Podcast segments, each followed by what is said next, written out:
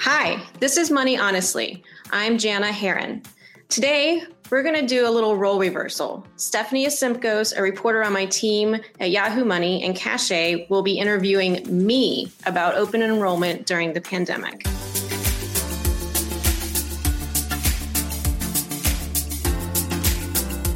So, hi, Stephanie. Thanks for joining us. Hi, Janna. And uh, with that, I'll hand it over to you. Okay, this is going to be fun. Um, okay, so today I feel like we're going to talk about open enrollment. And we hear this phrase usually once a year. Some of us know exactly what to do, they, we know exactly what the drill is going to be like. And some of us don't know what it means at all. So please tell us in the simplest term as possible what is open enrollment? Okay, so the open enrollment that we're going to be talking about today is the time period, usually in October or November, when your employer allows you to make changes to some of the benefits that you have. So you might want to switch up your health care plan, or maybe your employer is offering a new health care plan. Um, other benefits might be commuter benefits, um, pet insurance, um, signing up for life insurance or disability insurance. So basically, this is the one time during the year where you can go and make those changes for the next year.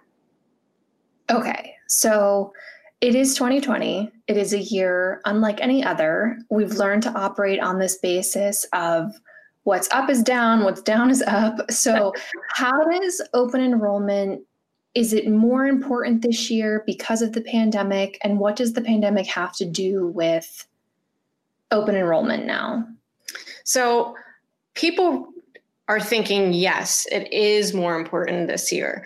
Um, according to one MetLife survey this year, half of workers say that open enrollment this year is more important than in 2019. And two thirds of them cite COVID 19 as that reason followed by financial reasons, which could also be related to COVID 19, and healthcare costs, which also could be related to COVID 19. Um, another survey from AFLAC showed nearly identical numbers as the one from MetLife. So, really, the pandemic has been a wake up call for many Americans to really look at the benefits that they get, especially healthcare, and make sure they choose the right ones. Um, but nevertheless, open enrollment choices should be important no matter what year it is, but 2020 especially important. Um, usually, nine and 10 workers just choose the same benefits that they had um, from the previous year without really doing much research. And I think on average, people spend about 30 minutes reviewing those choices. So, um, in general, it's really important now. It might be even more important than than before. I feel like people spend more time looking through Netflix to watch something than they do for open enrollment and the selections that they make for the next entire year. Uh, that's bonkers to me. Okay, so how does it affect the choices that we make? Is it is someone really should someone really be thinking like should i change my health should i change my dental um, you mentioned this wake up call talk to me more about that Sure. So the first thing is it may actually affect what options are available to you. So, like many companies are hurting financially right now. Um, so, they are considering cutting some benefits to reduce those costs, according to an employee benefit, the Employee Benefit Research Institute. So, you might not have the same options as you did last year. The good news is it won't be the big stuff like healthcare or retirement that's getting cut it's more like the little ancillary add-ons like employee discount programs, tuition reimbursements, um, bank at work partnerships. Those are the kinds of things that will be going away.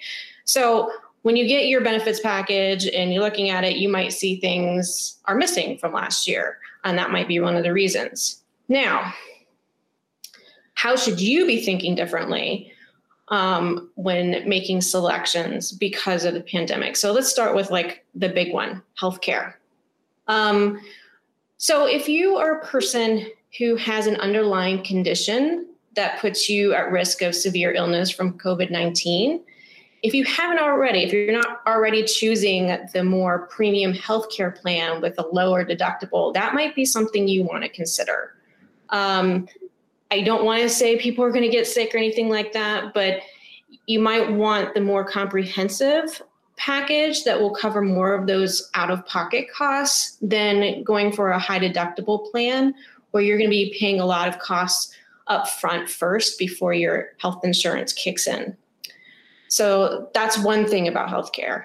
Another thing, a lot of people have um, work from home uh, or basically are working from home and for the foreseeable future. And some people have like moved to a different area. Maybe they go they live with their parents, or maybe they went to a second home. So they might be in a different area than their primary residence. So you want to make sure that your healthcare plan, you want to check out the network um, of providers, medical providers um, in the area where you're living right now. And you want to make sure there's good options. So you want to just make sure that the um, health plan is um, portable like that. And last, when it comes to healthcare, telehealth actually has become a lot more popular during the pandemic. People couldn't see their doctors for a while, so they tried that remote Zoom with um, your their doctor, and maybe that's something they want to continue doing. So you want to check to see what kind of coverage you have for telemedicine services as well. So that's healthcare, Stephanie. So that was a lot. okay, so but there's more. there, there's definitely more. So, I mean, speaking that there is more, you've given us this understanding that open enrollment is so much more broad than just health and dental. So, what are some of the overlooked benefits from employers? You've mentioned things like commuter benefits, life insurance. Um, talk to me more about that. People kind of maybe could gloss over them and just hit the biggie of health insurance. So, what are the ones that we overlook but shouldn't? Yes, and definitely shouldn't in light of the pandemic as well. So let's talk talk about insurance um, aside from healthcare insurance.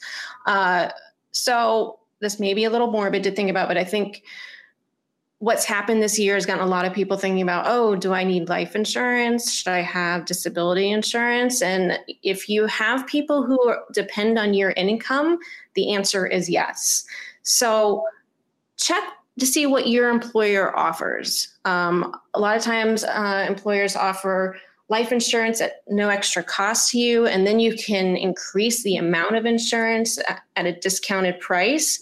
Um, same thing with disability insurance. So you want to check to see what they offer and at what price, because in some cases, you might want to get the free option, but then go to the regular marketplace and get a little bit more life insurance on top of that, because you might get a better deal that way.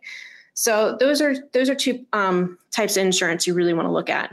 Another thing is dependent care flexible spending accounts. So the, this is money that you put in pre-tax into a, an account that can be used to offset child care or um, dependent care if you or have somebody taking care of um, an elderly relative for example. So this is i think is one of the toughest ones for parents right now especially because schooling has just changed so much um, and we don't know what it's going to look like going forward.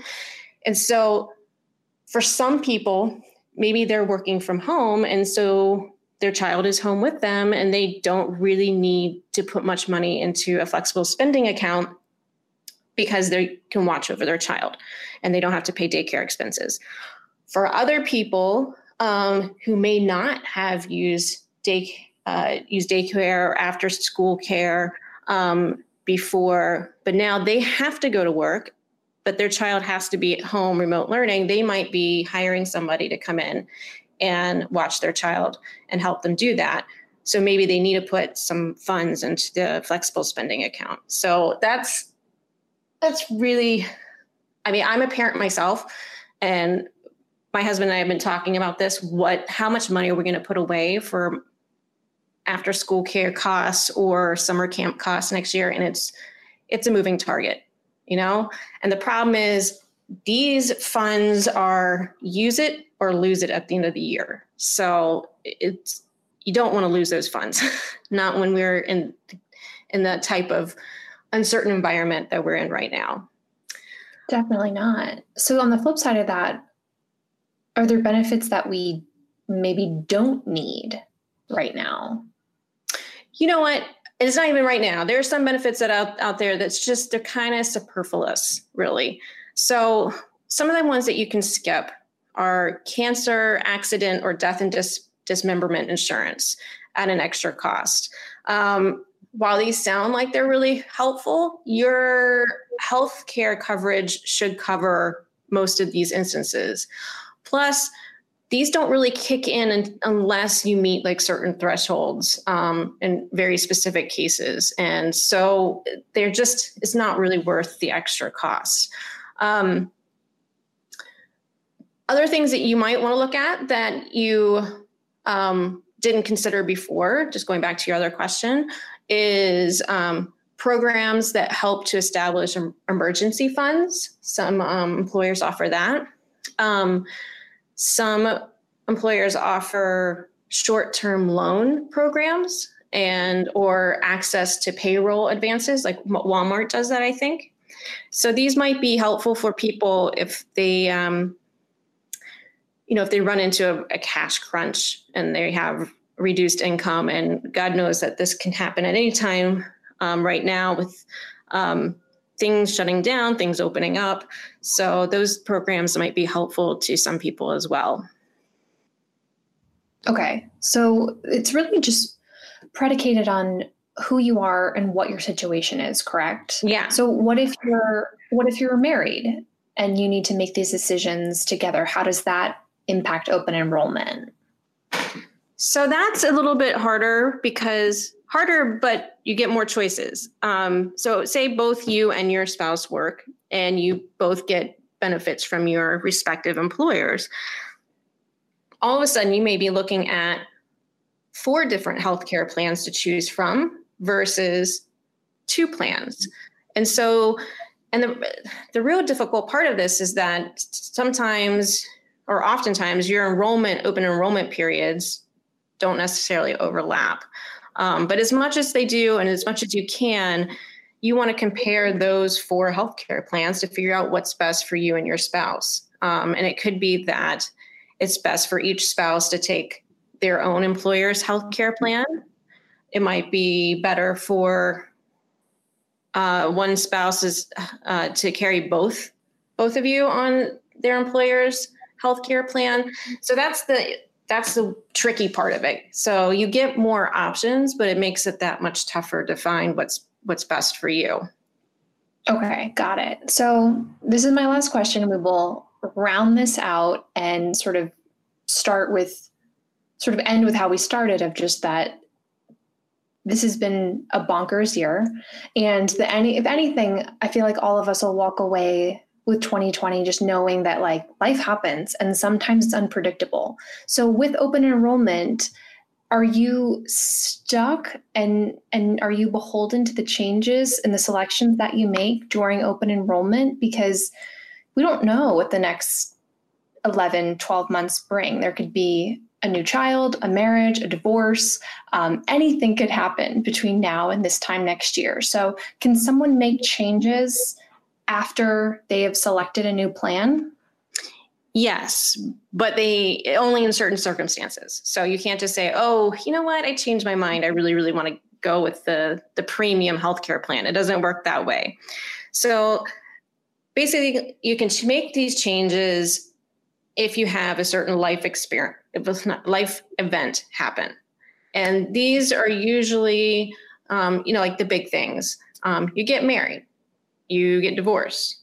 Um, you lose your your spouse loses a job or gets a new job. Um, you adopt a child. Uh, you have a child. Uh, your spouse passes away. Those are reasons um, to, that will allow you to make changes to your open enrollment. Uh, if you're 25 and then you turn 26 and you lose your parents' healthcare coverage, that's another um, life event that will trigger an op- a special open enrollment period for you. Um, so then you can make those changes uh, to fit your life circumstances. Otherwise, you're stuck. You're stuck with it until next open enrollment. So if you find that you really don't like that healthcare plan, make a note of it so that you will change it next year.